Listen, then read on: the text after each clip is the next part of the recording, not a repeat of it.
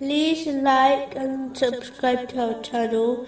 Leave your questions and feedback in the comments section. Enjoy the video.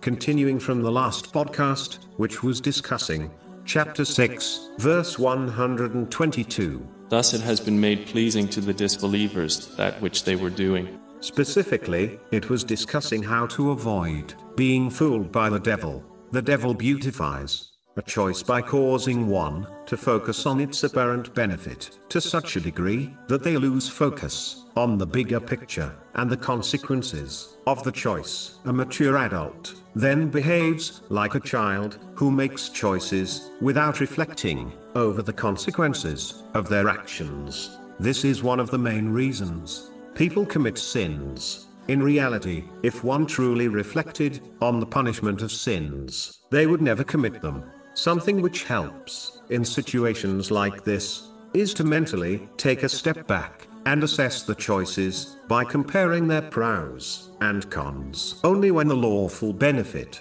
of something outweighs the harm should a person proceed.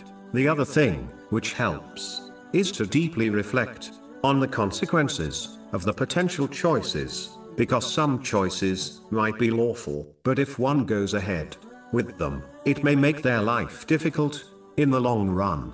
For example, sometimes people rush into marriage with someone they love. They base their decision solely on their feelings instead of reflecting on other aspects. For example, if their potential future spouse will make a good parent, help them in their obedience to Allah, the Exalted, and other things. Many marriages have ended in divorce because the couple did not reflect on the long term implications of a potential marriage. Many people often claim their spouse was very different before they got married, but in most cases, they have not changed. It is just that before marriage, they did not spend so much time with them. So they did not observe certain characteristics which were observed after marriage.